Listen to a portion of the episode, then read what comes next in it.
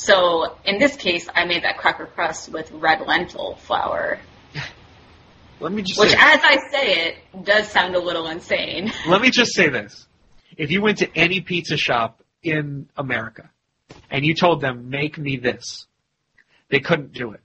A lentil cracker, a cube of gouda, a pepperoni, and a carrot. That's what you made. You heated up some charcuterie and you called it a pizza. No.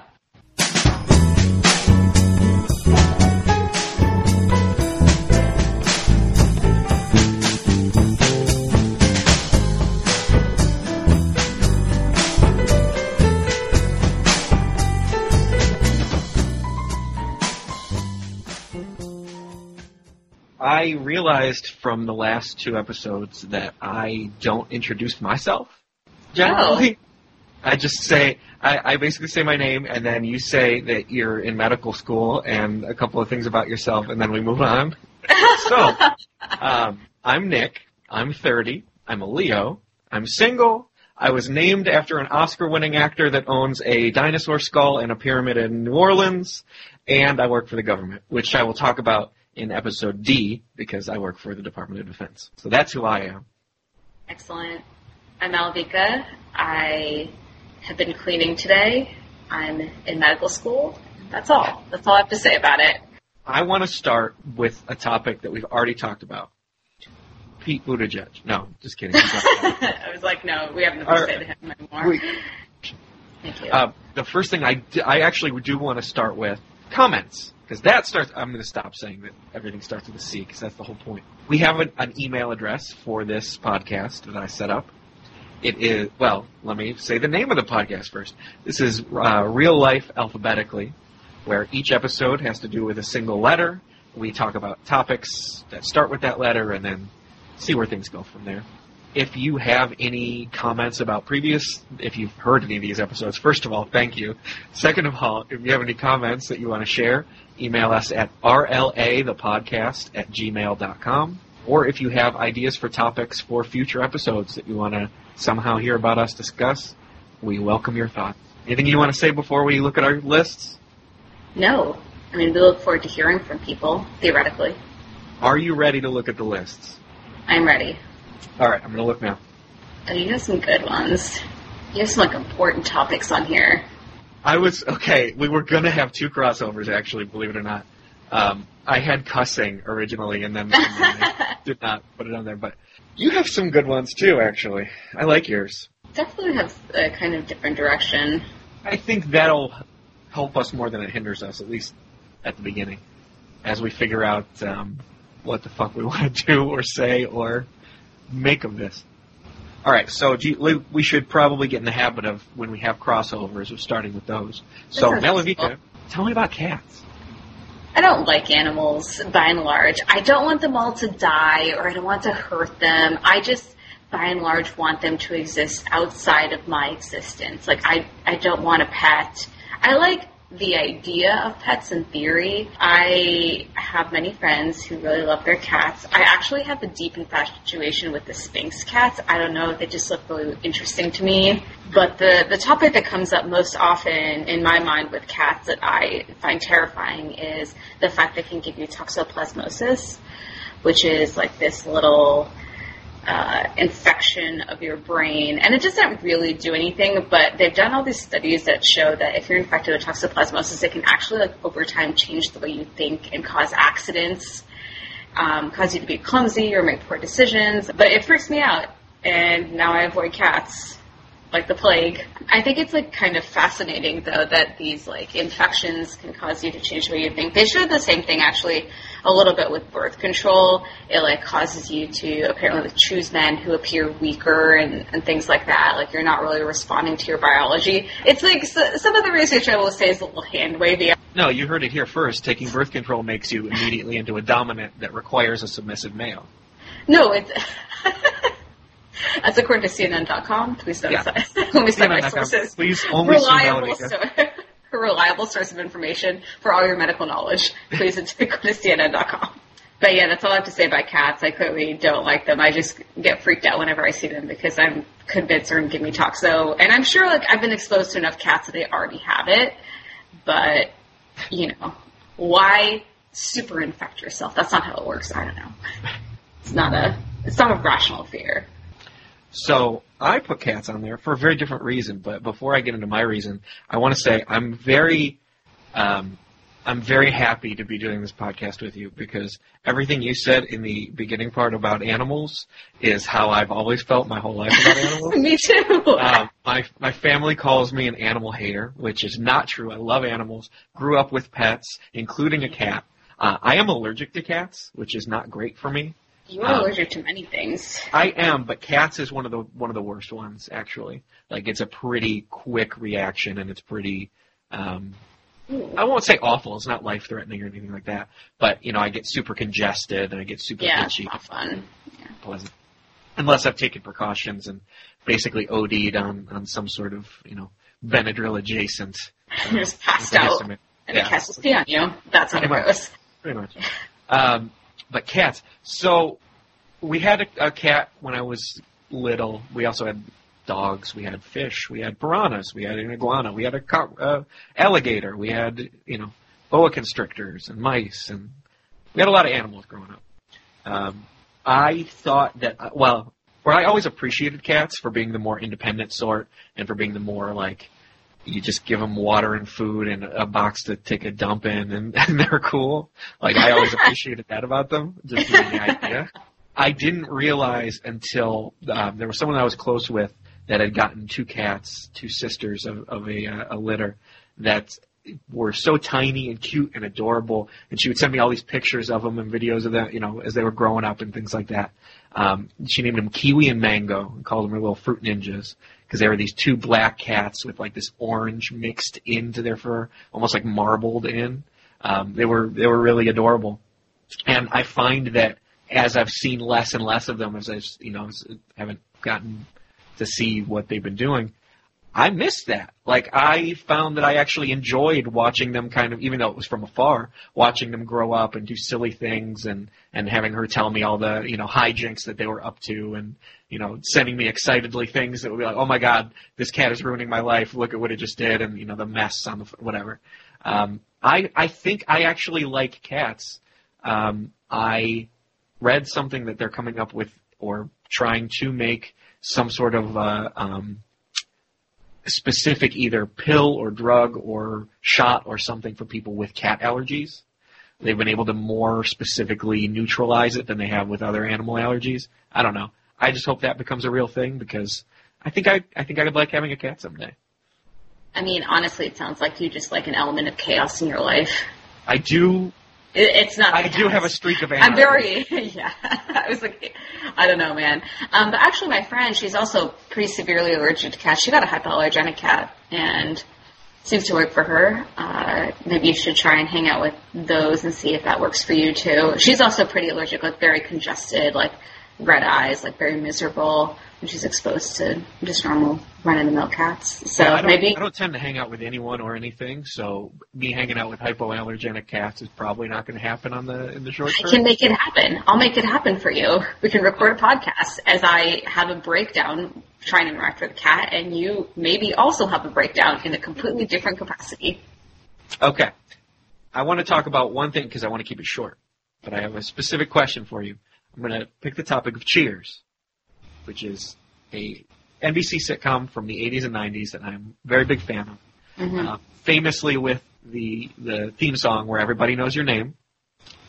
Have you ever had or have you ever wanted to have a place, be it a bar or somewhere else, where you were a regular, where they knew your name? Yes. It has been my goal, and I actually have a neighborhood dive bar that I do frequent. I don't think they know my name, but occasionally when I'm walking by, they'll like comment on my outfits or, you know, generally judge me. They'll be like, you're wearing that on today? And I'm like, it's cold, and they're like, it's 70 degrees. Are you talking about Lounge Leo? yeah. Yeah, they don't know your name there. They don't know my name. They definitely don't know my name, but they know my oh, face. They know your face for sure. I've been there They with know my several face. times. Yeah, they know my face, but like I feel like I could they could know my name if I put a little bit of effort. And Yeah. we've gone there. We've like chatted pe- people there. It's fun. The, the one a- time we went there, I talked to the one bartender for like half an hour. You talked to the one that was having like a birthday party, and we didn't. We weren't even talking to each other. Oh yeah.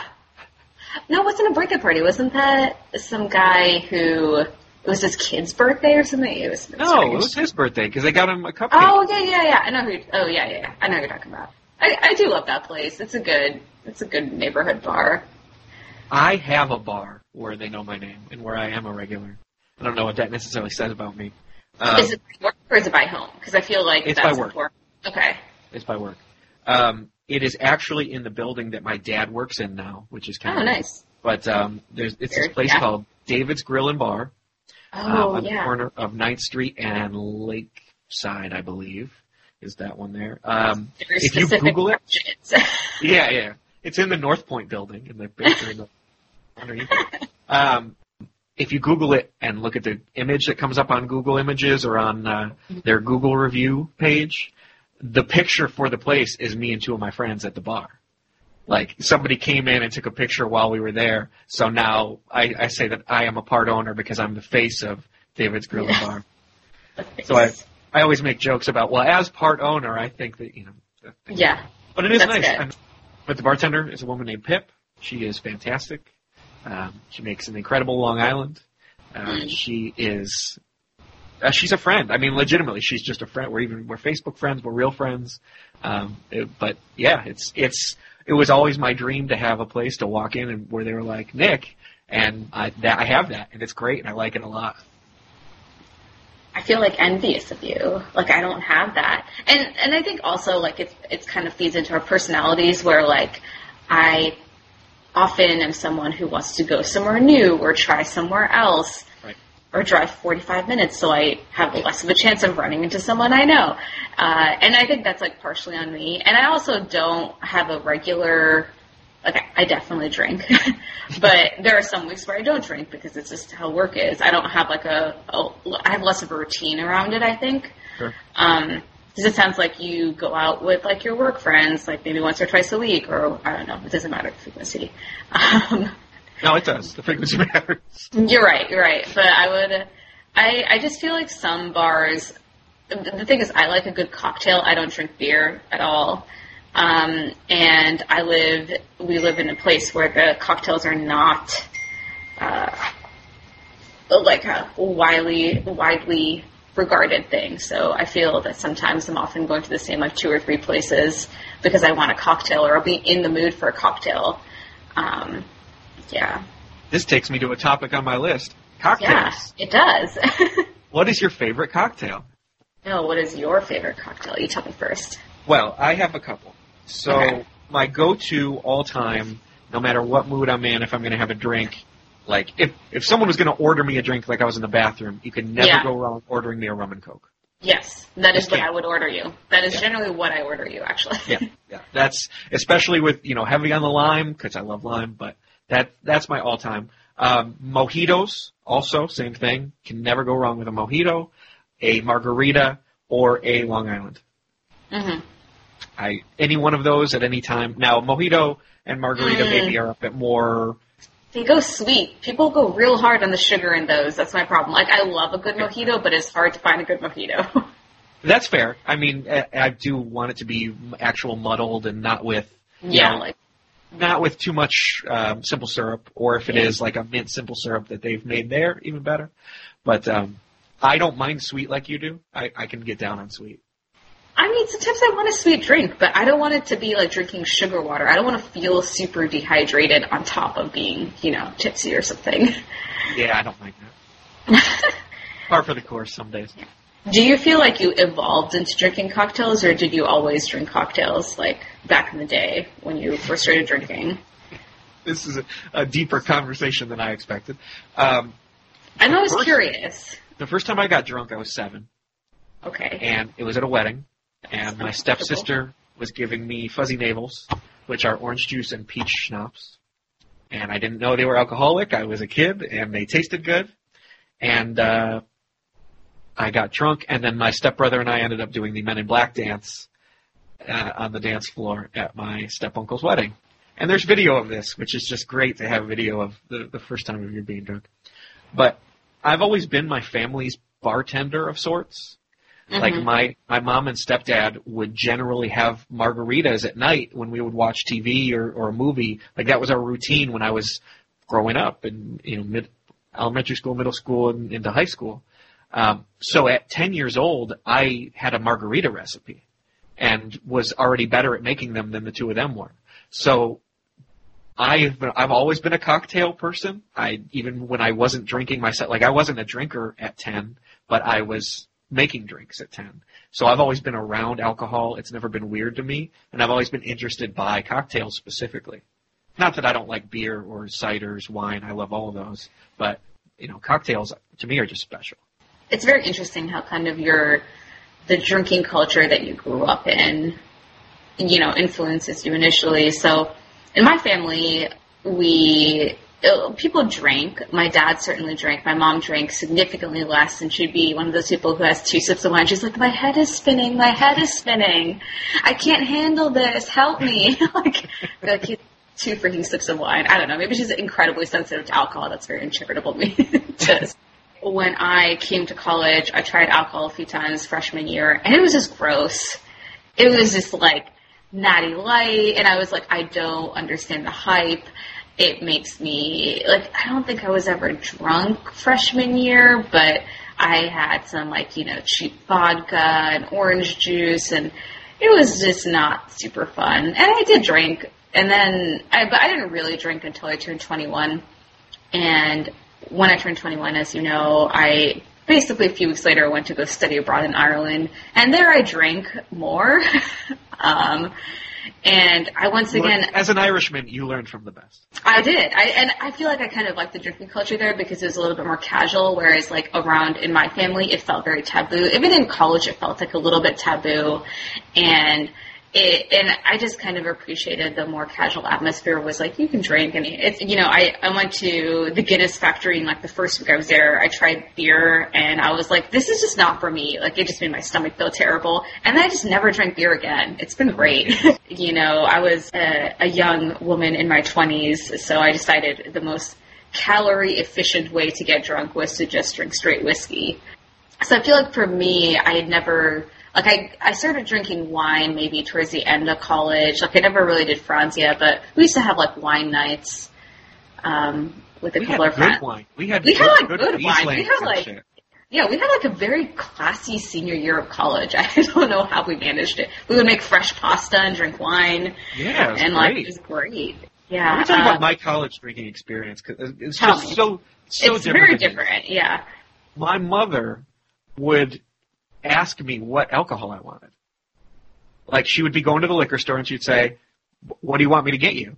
And then it became, well, I would go with her, and she was known as at um, Dave's at the liquor store in Dave's. She was known as the tequila lady because she would go to the liquor store and she would get an armful of bottles of tequila because Oh my god. there was whatever tequila that they liked, and my mother is a buy in bulk person. So she would go and she would have an arm full of like four or five bottles of a single type of tequila. So I started calling her the tequila lady to the point where we went, like we, we had stopped going for a while and then I, on a lark, I went with her again and they were like, oh, you're the tequila lady. We haven't seen you here in like a year. And she was so embarrassed that I don't think she's gone back to Dave's since then. Oh my gosh. That's it's kind of great though. It's one of those things like, oh, they know me. Exactly. I laughed my ass off. I thought it was the funniest fucking thing, and she was great. mortified. Yeah. So it's a little different for me. I, my mother, she would just ask me, you know, hey, I, I mean, I know you're going to drink and all that. What do you want? I'll buy it for you. Like, cool. So I never drank Natty Light. I never drank anything shitty because I already knew what I liked at 18. I already knew what I liked, Mhm. you know, what cocktails I liked and what beer I liked and what wines I liked. So I was usually the one that had, you know, the mixers or the Bacardi or the, um, Mhm. you know, something good. Blue Moon. I don't know um, if it's better or not because I feel like you were very open with your parents, and that probably was easier. Like I think I was like 22 when I mentioned that I had a glass of wine in Italy when I was there, and my mom freaked out. and I made the mistake where my dad's like, "Oh, do you want some wine?" We're at the Olive Garden, a classy establishment, and I got a glass of wine, and I was I offered some to my mom, and she just drank the whole thing to prevent me from drinking. It. Whoa, I was like, did she just do that? that is hardcore. Um, but recently, I've stopped giving a shit. And so I've been drinking cocktails with my parents, and my mom now thinks I'm an alcoholic. And I, I kept telling her, I've been like, I've always drank. I just didn't tell you before.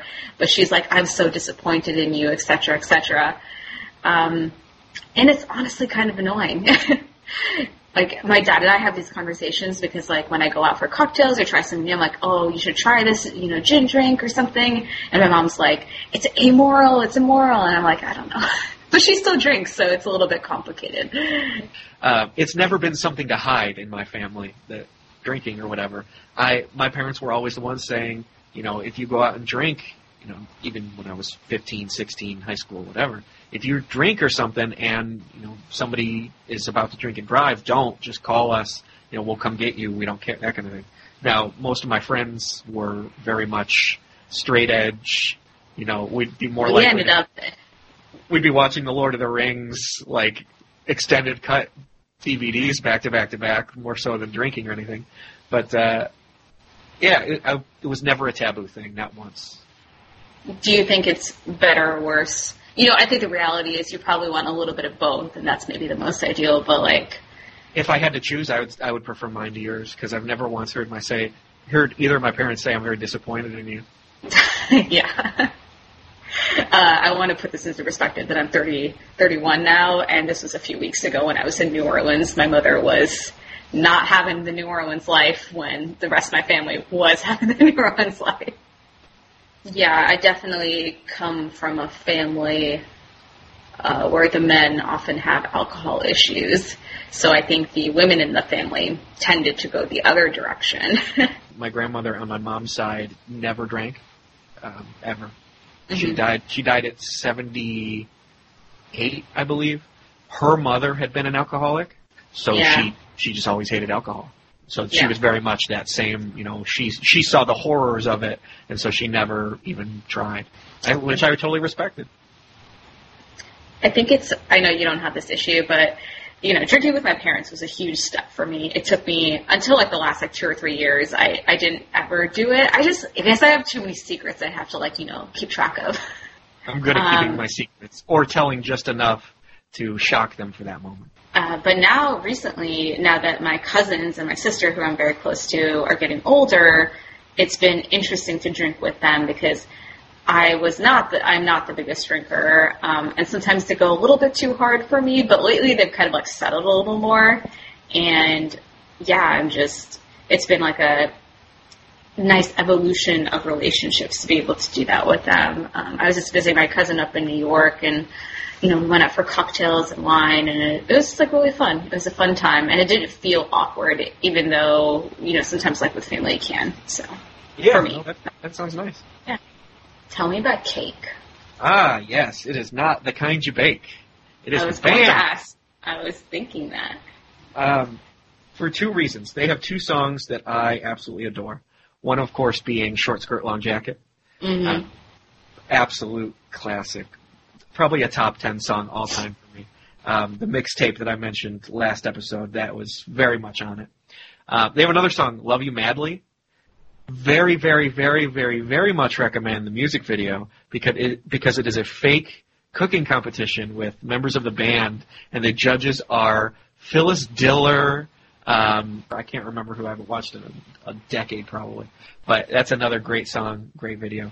Um, and the reason I put them on there is, you know, people sometimes ask me, I'm single. What what do you look for in a in a girlfriend, in a partner, in a person? Um, pretty much the the lyrics to "Short Skirt, Long Jacket."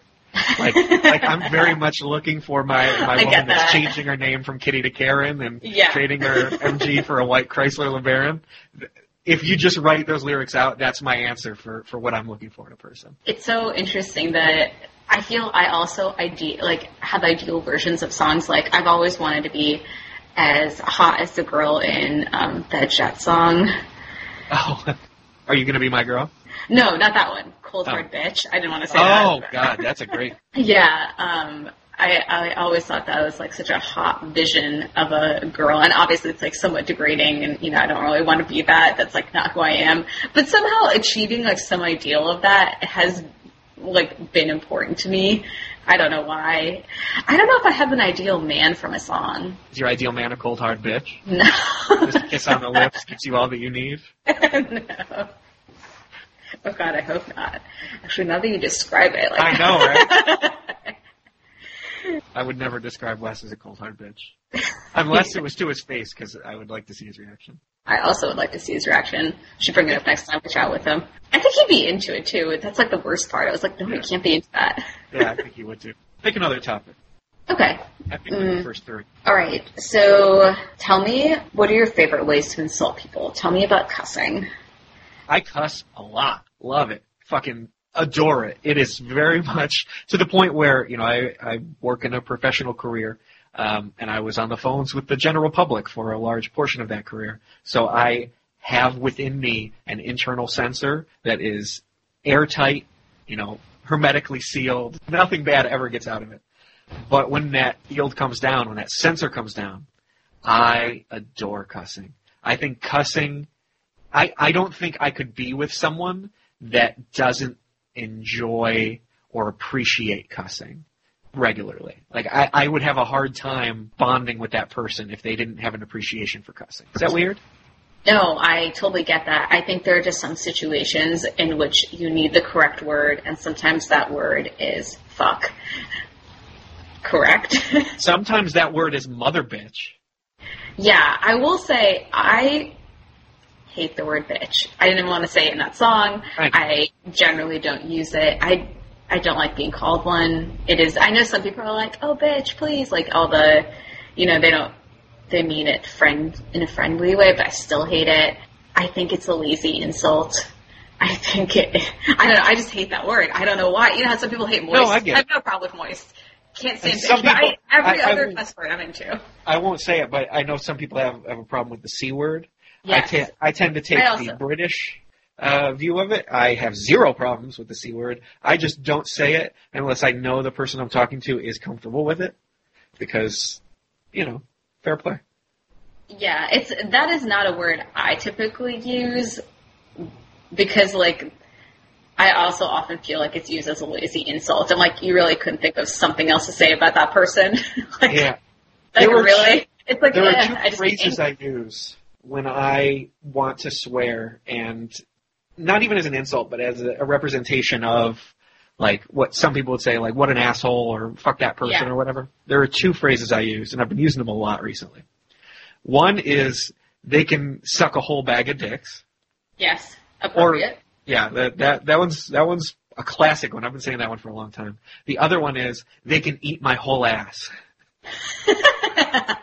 and and I've been using that one a lot recently. Like I came came out of a meeting that didn't go so well, and basically when I was having one of those after work drinks with, with a buddy of mine, and I was complaining about it, it just became me riffing on like they can eat my whole ass, they can you know get a knife and fork and just really go to go to town and eat the whole goddamn thing, like because it just was making me feel better. Yeah, yeah. I just like that phrasing.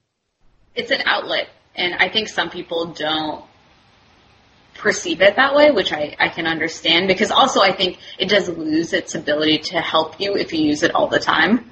Yeah. Um, and, uh, yeah, I don't know how to explain. I am someone who cusses like a fair bit to the point where I feel like for the profession I'm in and the people I hang around with, I probably am on the uh, the end of the spectrum that cusses a lot. I would have said the total opposite. I don't think you cuss that much. I think compare. I have several friends who do not cuss at all. Like Yeah. when they sing You're- rap songs, we'll scale. skip the words. like, yeah, and I love them. They're good people. I I don't understand that. Um, I don't really cuss in front of my parents. Still, like you said, it's just like context dependent. I called my mother a bitch when I was 16 and she cried. But, but Yeah. legitimately, I, I don't call people bitches. I don't call. Pe- I generally don't cuss at people to insult them. I generally don't insult people. That's just not that. I, that ain't me. It's hard to get a rise out of me. But uh, my mother and I were fighting when I was 16. I couldn't even tell you what it was about. And I said, like, we've always had a, a relationship where you know she'll tell me to shut up or you know, fuck Mhm. you or whatever, and I'll tell her right back, fuck you. Yeah. That's that's our relationship. That's normal for us. Like it's not a that we're actually swearing at each other. We're generally laughing as we're saying it. Um, but when I was 16, I, I said something like "Stop being a bitch" or "You're being a bitch," something to that effect. Yeah. And she, it made her really sad. and She cried, and it felt horrible. I haven't called her that since. Obviously, I'm, I don't. I don't know that I've called anyone a bitch since then, other than like in a joking manner. But yeah, that uh, opened my eyes early to the power that swear, like insulting someone directly can can have. So I I really haven't done it since. Yeah, I'm also not a big insulter. Um, sometimes I'm annoyed at people I don't know. Like when a car cuts you off, I'll say, "Thank you, sire, for using your indicator." Uh, Uh, I also do it to people who are annoying me in real life. My boyfriend really does not like it when I call him sire. he explicitly told me not to call him that. That like, Thank you, sense. sire, for getting the door. right. he did not appreciate it. I don't know why. To me, it's like a, I don't know. Not like yelling at him, not like angry. No, no, I think it's funny. I think it's funny too. He I, does not. I, or good sir. I have used good sir. I use Good Sir a lot. yeah, my sister and I use that one a lot. It's a it's it's a useful thing where you're acknowledging that it's just a momentary like you're annoyed with them, but you don't think they're a horrible person or anything like that. Whereas people can go really far with it. So I think It's- it's like a good in between. It's an unchivalrous moment, or an un, Yeah. you know something like that.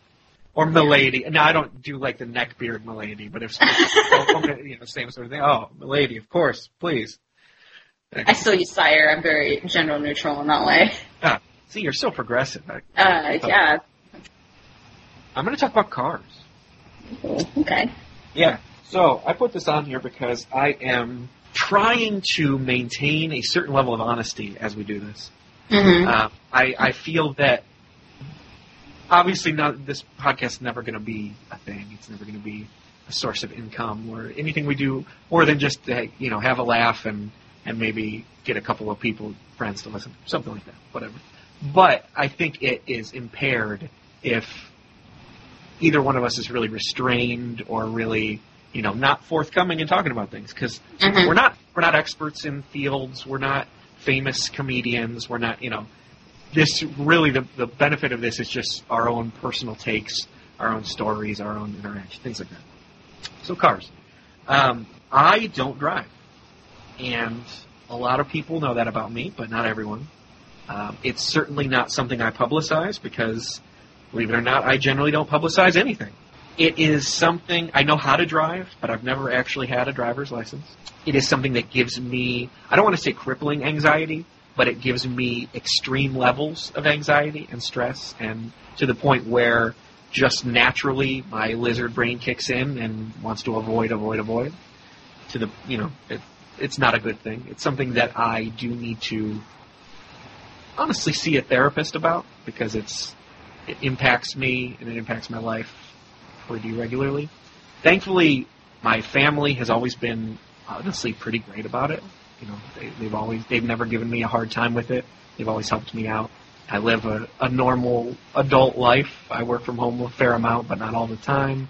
Um, I've been very lucky to be able to have the life that I have and still not drive, but I need to, and I know that. And for any of you that might be listening to this that didn't know that about me, or that did know that about me, but didn't, you know, necessarily understand the depth of it, there, it's a very deep topic for me. It's a very difficult topic for me, but it is what it is. Yeah, and I think I, I really understand on some level the anxiety. I get pretty bad anxiety when I'm driving. I've always had bad anxiety while driving. Within like a few months of getting my learner's permit, I got into like an accident. Um, and I didn't drive for six months. And we live in Ohio, and it's just, it's not an easy place to live if you don't drive. It's, it's pretty, it kind of holds you back from doing things. Um, and like now at least there's like Uber and Lyft, so you can kind of get away with it. Oh, and with minus the day to day parts, like going to your place to have a couple of drinks or you know Yeah. go out to a bar or whatever, I wouldn't want to drive anyway. Yeah. So yeah, it, for that fair. stuff, it, it's not really. It, the, the other stuff. I have anxiety with heights as well, and I rock climb. So you just can imagine that like my anxiety is often very high, and I've come to realize recently that it's actually. I always thought it was something. It's like, well, if you just work at it, like it'll get better. Or, you know, there's certain things when I drive, like I don't really ever have a drink and then drive, even if it's a few hours later, and I'm fine. Um, I try not to drive late at night. If I'm having like a really bad day, I just won't drive at all, even if I'm not drinking, just because like the anxiety is just too much. Especially if I'm on the highway, like I'm, if it's on surface streets, it's fine. But something about like being on the highway and the open road, I, I think I just have like a slight agoraphobia now that I talk about it. Sure, I like know, that, I like get that. like open spaces and feeling of exposure, like kind of freaks me out on these like big highways. It's why my parents live in Texas. I find it really hard to drive there. Anxiety is hard because it almost, as someone who who often feels like they're in control of their decisions and their lives and what their body's doing and all that stuff. Like I think it's frustrating to feel like you can't control it and you can't overcome it on your own. And I understand that it is a, a problem that many people face and there are solutions for it um, and coping mechanisms and medication if you need that. It just feels like you should be able to do it on your own, especially at my level, because I don't typically get like that many anxiety attacks or panic attacks. Um, but it's hard. It's hard, and if you need help, you should get help. I will say I'm the first person to say that, and then not do it. Yeah, I, I'm a big proponent of uh, seeing therapists until it comes time for me to actually see one. But I, I do need to. What is creativity for you? What does it mean to you? How do you feel it? Where do you feel it? I think I used to be a much more creative person. Um, like in the general sense, when I was a child, I was always the kid who was coming up with the games that everyone was playing.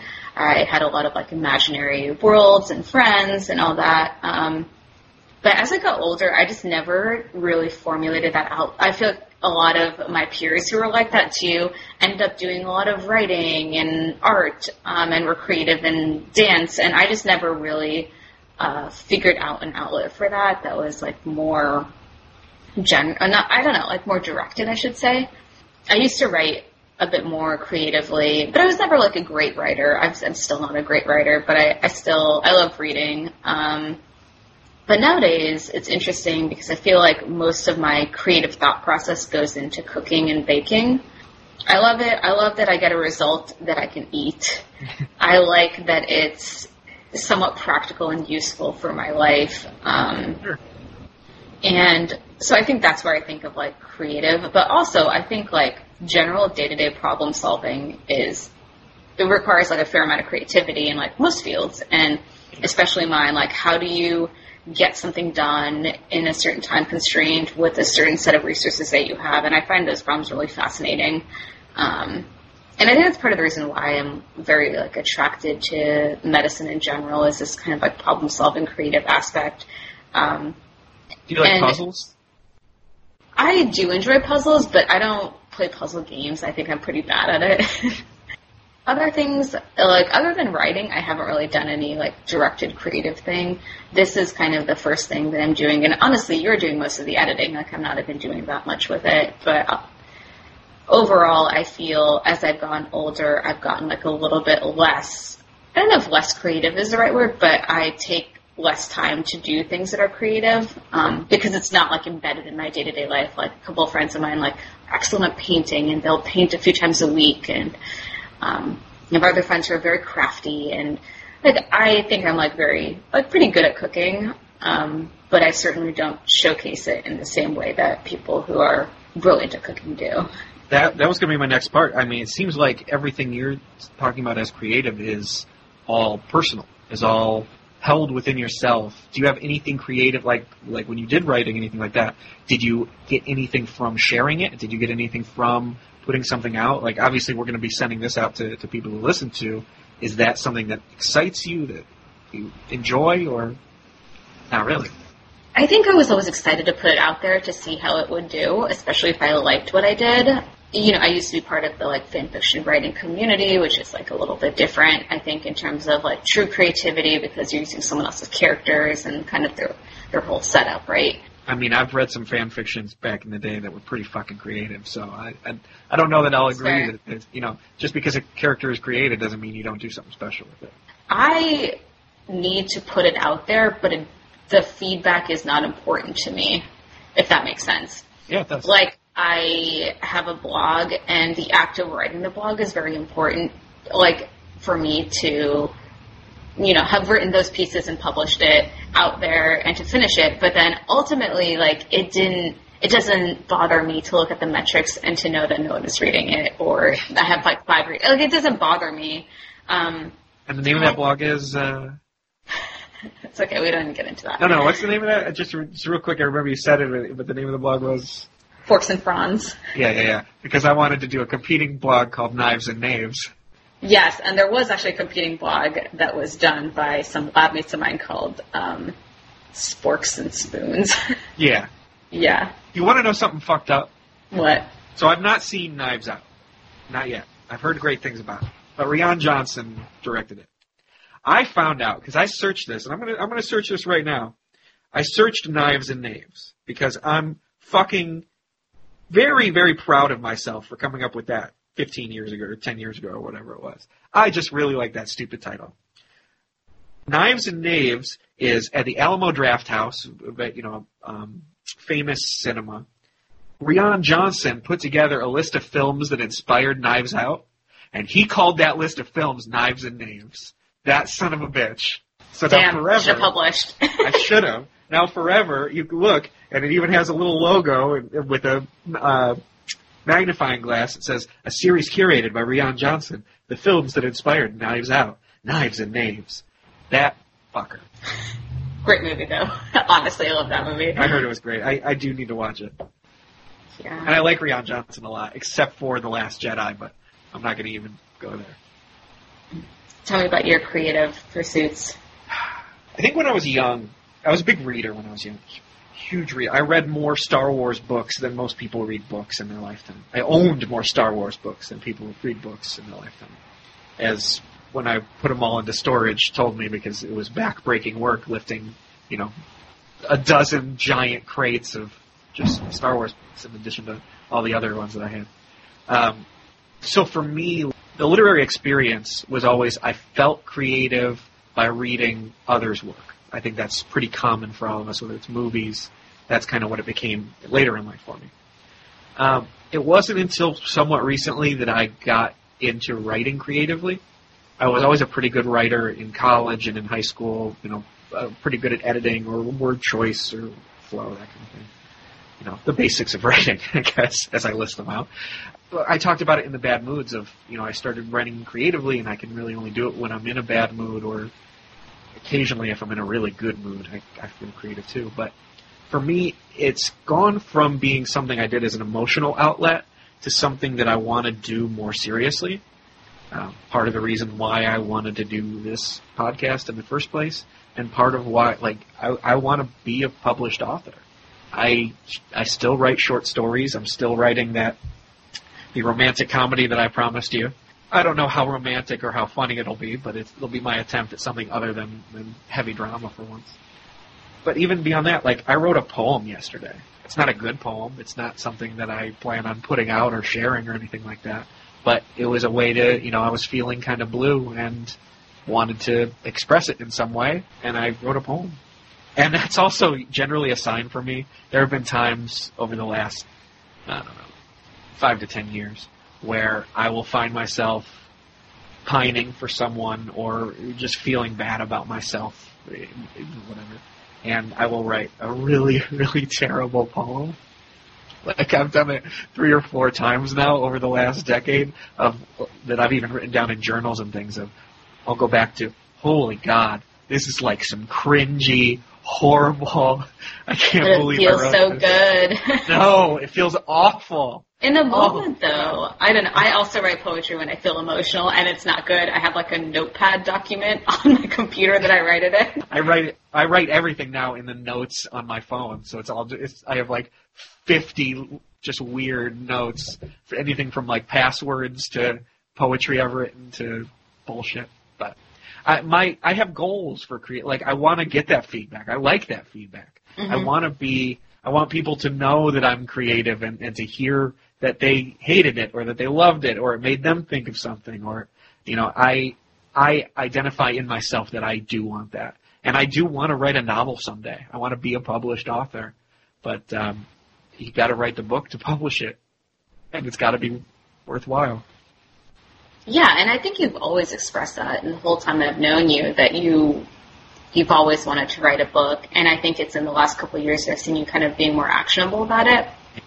And I I guess I do like feedback on my cooking. Like I like to hear if people liked it or hated it, if they're neutral on it. That I guess that is important to me. It's just with the writing, I no longer feel that. Um, you know, I'm trying some embroidery, which is I guess more of a craft skill than true creativity in the way I'm doing it right now. It's cool to produce something. Yeah. And I think that feeling is something that is really great. And it's it's a feeling that I actually try and promote in other people, if that makes sense, because accomplishing something makes you feel good. And if you're feeling down, it's kind of like the quickest way to make yourself feel better is to accomplish something else. it, it's why people like procrastinate by cleaning. You feel good that you accomplished something, even if it's not the task you're supposed to do. It's Can I just task. say, I wish I procrastinated by cleaning. I My also house is a fucking mess. And I'm sure completing this podcast is going to make you feel a little bit better about the other tasks you have to do, like cleaning I- your house. I really enjoy editing these, even though I took I edited so much out of the second episode that I did it over like a six hour period. Oh shit. Like legitimately, I started it at like four and I was done, you know, ten or eleven. No, I, I wasn't doing. I was doing some other stuff in between, or yeah. my focus was taken away. But I really enjoy editing, and it reminded me. And weirdly, I got a YouTube comment on a video that I made a decade ago. I used to enjoy video editing too. I Yeah. in high or in college, um, I edited the songs "I'm on a Boat" and "Like a Boss," both uh, Mhm. the Lonely Island, to clips of The Office that fit with it, and I had a fucking good time doing that. And both of them got over 500,000 views at the time before they were. Well, one was taken down and one was just like I guess demonetized but uh, for copyright and that kind of stuff. But Mhm. if you want to look um, on YouTube, I'm on a boat. The Office edition is still up because somebody just commented on it after 10 years, which was a weird email to get. Like, holy shit, I forgot about this. It's kind of great though. That's like the It good things about the internet. So I have, so I, I- I'm, I don't know why I'm saying this, but I have a Bumble profile, and one of the things, the one of the things is two truths and a lie about yourself for people reading it, and one of mine is I have over a million views on YouTube because I do. From those two videos combined, I was like 1.3 million views on YouTube, I like which, that. which I did not realize until legitimately like a month ago, That's kind and of this cool was though. a decade ago. Yeah. And and here's what it really means to me. Why I want to be a published author. I want I've always wanted to have a library.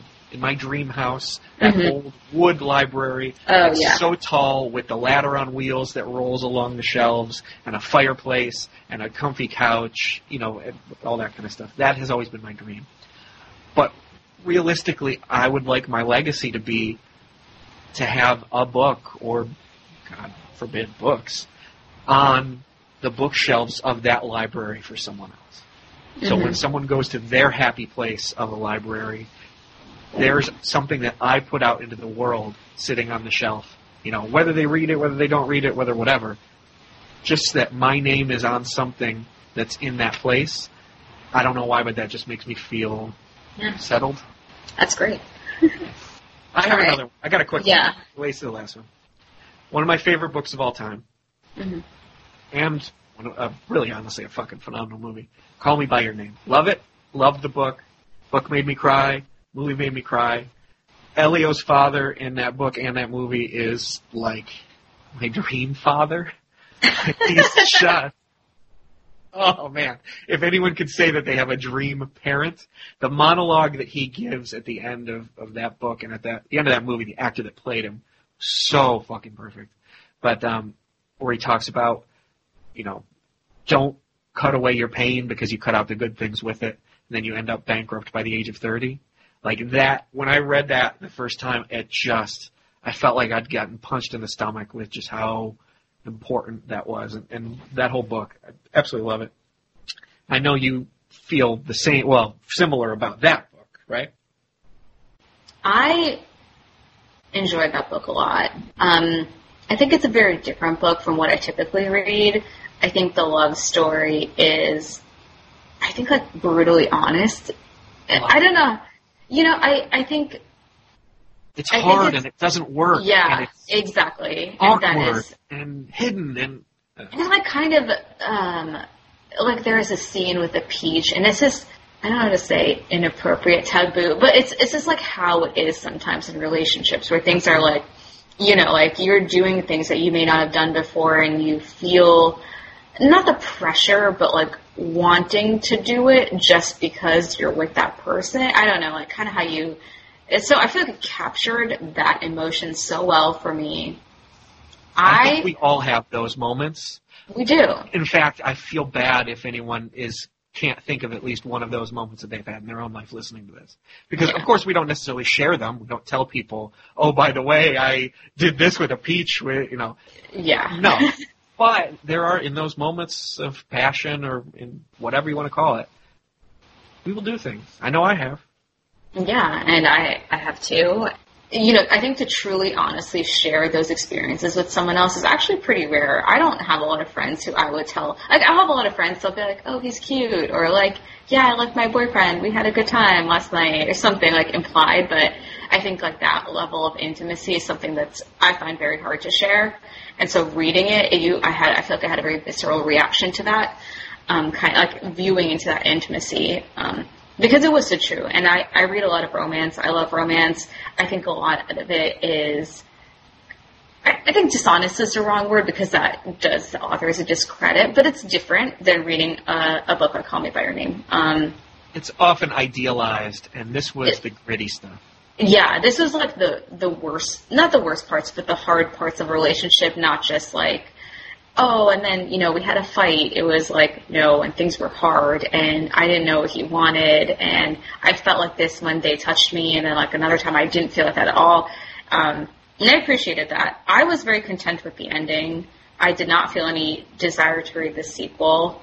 I was Um, going to bring up the sequel. Yeah, I I felt like it wrapped it up in a way that like they had matured and they had this relationship. Spoilers. Spoiler alert for the sequel called Find Me. I'm not going to say anything else about it. I just I I felt content at the end of it that like my emotional journey was complete and like I just didn't need to know anything else. Okay. yeah. I enjoyed the sequel in a completely different way than I enjoyed Call Me By Your Name.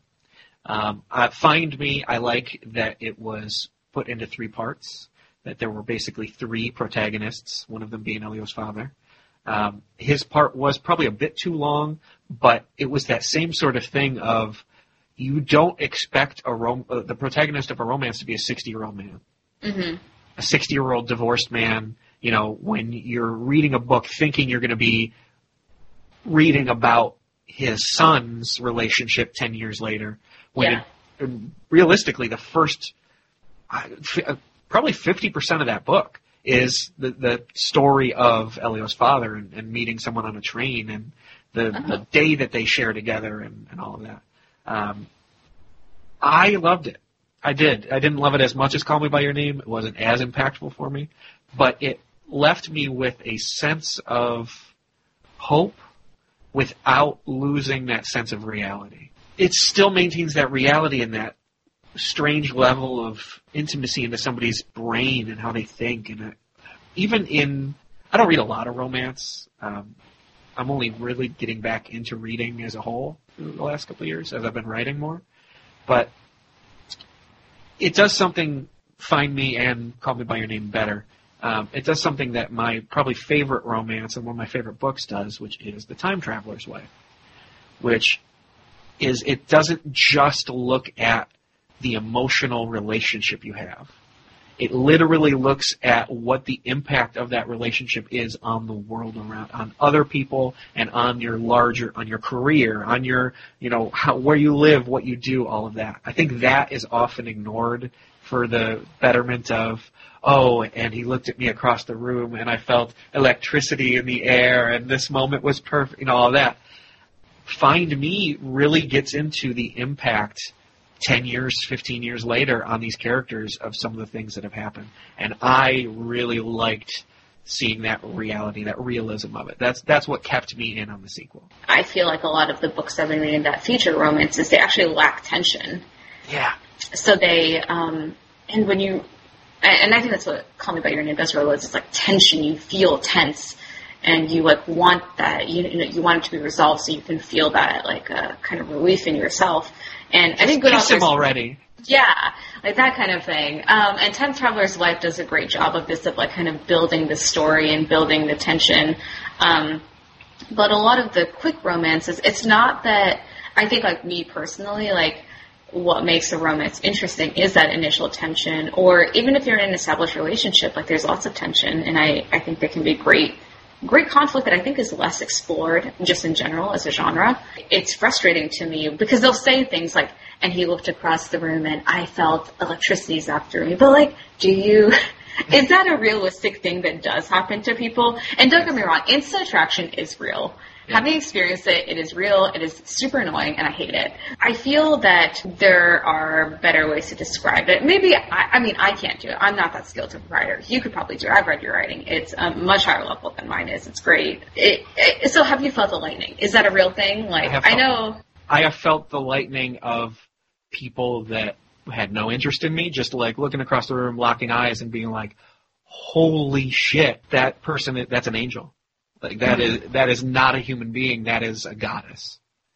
Um, I've also felt the lightning of where it's that shared attraction of like, "Who are you? I must now know everything about you." yeah, yeah. and and that lightning or that spark, that bolt of lightning that shocks your brain into paralysis, it's powerful, man. It's like a. The thing is, I guess I would never describe it as lightning because I think that is a. I don't know. Like I've definitely met people and had my like stomach drop when they've said something that I was like, oh man, like I'm so into what you just said. To put this in perspective, he was telling me about his brain disorder, and I don't know, I was very into that at that point. That tracks. That definitely yeah, tracks. you know, I'm, you know what I'm into.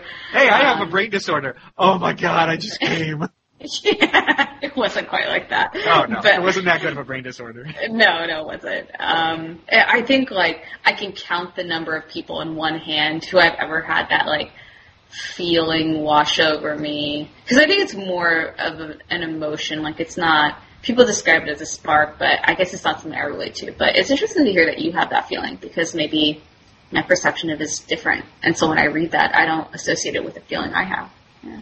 I, I certainly have felt electrified from it before, so I, I can get I can get down on them saying some lightning, but there also has to be other pieces to it. Like you have to accurately and realistically describe the other stuff too, like your stomach dropping, your heart racing, your skin Yeah. flushing, you know, whatever it is.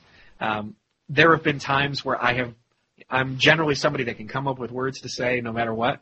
Only a few times have I ever been rendered speechless because of Yes. being so attracted to someone to the point where I I know now after you know I'm finally at 30 years old I know now that the only way I could ever recover from it like if I ran into someone at work that I didn't know and it was just the most beautiful woman I'd ever seen in my life. Let's say I was going into the elevator and saw her there and just became speechless. I think the only way I could recover is by saying I'm so sorry. I just you're so attractive that it made me speechless like I think that's the only way that my brain could reboot is by just admitting it and just moving forward. We both went to Case. We did go to Case. You still I go to Case. I still fucking go to Case. Well, we met at Case undergrad. I regret going. oh, Only thing I don't regret about it is is meeting you and Kevin and, and some of the other you know Shannon and some of the other people. Um, but I fully admit and fully have come to terms in my own mind with it was a bad decision to follow a girl to college. So if you're listening, yes, I admit you may know me, you may not know me, but it was a mistake for me to go to an ex- Yeah. absurdly expensive school that I ended up changing my major after a year and a half from chemistry to economics and political science. Um, uh, yeah. Do you regret going to either case or any of the three cases you've gone to? Um, I I had a really hard time adjusting to college initially. I felt like it wasn't the school I wanted to go to. Oh, I think it served me well because we had an amazing friend group in college. I think like a lot of times your college friends are kind of It- your foundational friends for adulthood in a lot of It, cases. it held me together in a lot of ways. Yeah. I was not a model human being in college, and it it, it held held me together pretty well. Yeah, I definitely had some friends drag me through college. Um, I think that it was very expensive. I think my experience in college was good. I think I like I feel like I would have done well if I had a gap year. Like I think I where I lost in college was a little bit with the academics, like being indecisive, not trying hard enough, or getting really caught up on like stupid emotional stuff. And I think this is like part of growing up. Yeah. I didn't do terribly in college, but I certainly did better afterwards. I was a terrible procrastinator that did not go to class often, and Yeah. Did oh I did better than okay. I did yeah, you did well. a at a certain point early on. I realized I didn't want to be there, and that I shouldn't be there, and then took that out on myself in like a self sabotaging way uh, that I didn't really crack out of until our senior year. Where would you have rather gone? Like, what were your other options? I know it's always bad to think like this. No, no, no. It's something my father brings up often. Um, I could have gone to University of Toledo, been a pharmacist. They were going to pay me to go there. Ah, I, w- I got a full ride, and I was going to get a stipend, and I got yeah, fast tracked through their PharmD program. Mm, that's a good deal. but would you like being a pharmacist? No, I would have fucking hated it. yeah. I'd be making a hundred thousand dollars working at CVS right now because that's the kind of pharmacist I would be, and Yep. working seven on, seven off nights. the last topic. I want you to tell me who the best late night TV show host in history is. From any of the times you ever watched late late night shows, who is the best you've ever seen? Who's the one you've liked the most? The one I like the most is Jon Stewart. Yeah. Daily Show. I watched it at a time where I feel like it kind of helped me realize how to think critically about the news. Even though I think it is a problem that you we would only get our news from those shows, I think like that started it where I was like, I should go read more about this, or like I should go look up the other viewpoints because I'm not really sure he was like telling me the right thing. I, I just I, it was a good show. Like that style works well on me. I think there's a lot of um, good people in that genre that I still enjoy. Um, I don't watch the shows as much anymore. I definitely do more reading. Sure, but like even clips that pop up, eh, you know, in your Facebook feed or anything. Like Yeah. Is there anybody that you that you at least think is funny or will occasionally watch their highlights? I recently have gotten very into Conan O'Brien's highlights, but I don't I don't know why I don't enjoy the show as much. I feel like it's a little scripted, but like I love his podcasts. I love the like scripted fictional podcast stuff he puts out. It makes me laugh so much and it's hard to I don't know, makes me laugh that much on a podcast. I think like a lot of his just stuff with his staff is hilarious. Like I, I think The I enjoy Movsesian? Yeah, I just like love that interaction more than I actually like his like actual show. I don't know why. I he definitely has some good stuff on there. Here's here's my two cents because you, you you led me there. Yeah. Conan is an absolute legend. He Yeah, changed the great. game in the '90s when he was doing the late the late what was it Mhm. late night with Conan O'Brien. Yeah. Um, he took over the Tonight Show after Jay Leno and before Jimmy Fallon. He did it for about 10 months and he was totally fucked over by Jay Leno and by NBC. Mhm. I watched every single episode of the Conan Tonight Show. For a while, my ringtone of my phone was actually the theme song of Conan's Tonight Show because it was that Wow. Uh, uh, his the podcast Conan O'Brien needs a friend. Um, you actually turned me onto it. I didn't Yeah. really know. I saw it. It- great. I saw about it, but you finally gave me that recommendation. I was like, I'm going to listen to this. I've listened to every episode, some of them more than once. It's fucking phenomenal. It's so honest. It's so, you know, it's, It's great. He's Incredible. Funny. He's He really funny. and, and it's so, it's such a good interview because they know that they're not there to promote things. They know that they're not there to do a highlight for his show. Now, I will say his show has gotten better in the half hour format of just being kind of fly by the seat of your pants, honest discussion, couple quick jokes, and move on. But um, he is not the best ever. I believe it. Believe it or not, the best ever, the funniest, Really? best late night host of all time is a Scottish man by the name of Craig Ferguson. There, for me, has never been a funnier, more honest, more incredible interviewer. just absolutely. I've literally been watching today highlights of when he was on or when he hosted Late Late Show after David Letterman. Now, when David Letterman left and Colbert took over, Yeah. they pushed him out and brought James Corden in to come in after Letterman hmm or after Colbert. I like James Corden a lot. I knew James Corden when he was doing stuff on the BBC. You know, I'm pretty tuned Yeah, into yeah. British TV. I've always liked James Corden. I think he's an okay late late night host, but Craig Ferguson to me is the greatest of all time. I've seen clips of him, and it is generally very good. One of the best things he ever did was um, he it was filmed in front of a live studio audience, all you know, all that stuff. Mhm. His sidekick was a skeleton robot named Jeff Peterson that was voiced by one of his staffers. And like their interactions every episode was one of the funniest parts of the ep- like just that banter because it was unscripted. They were just being idiots, and it was so fucking good every time. But one of the best things he ever did was he didn't have an audience one time. He, Mhm. They wanted to film an episode without it. He brought Stephen Fry in, who is an amazing man, a very Yeah, brilliant, yeah. incredible person. And they, the whole episode was one long interview about addiction and their lives. It is Oh. one of the most honest, insightful things I've ever seen. And he just did it on a whim because he was like, you know what? I want to have a real conversation about this. And it, it's one of the, I recommend anyone go on YouTube and look it up because it is absolutely incredible I'll have to watch that. the last part of this, we need to figure out how to sign off from this podcast because we have That's failed at it twice.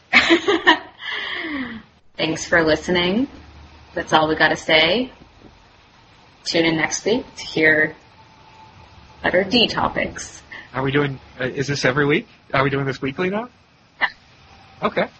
Some Dicks. topics we're going to talk about. Dicks. This dicks. Uh, it's actually just an episode about porn. I'm really perfect. excited. Listen, Yeah.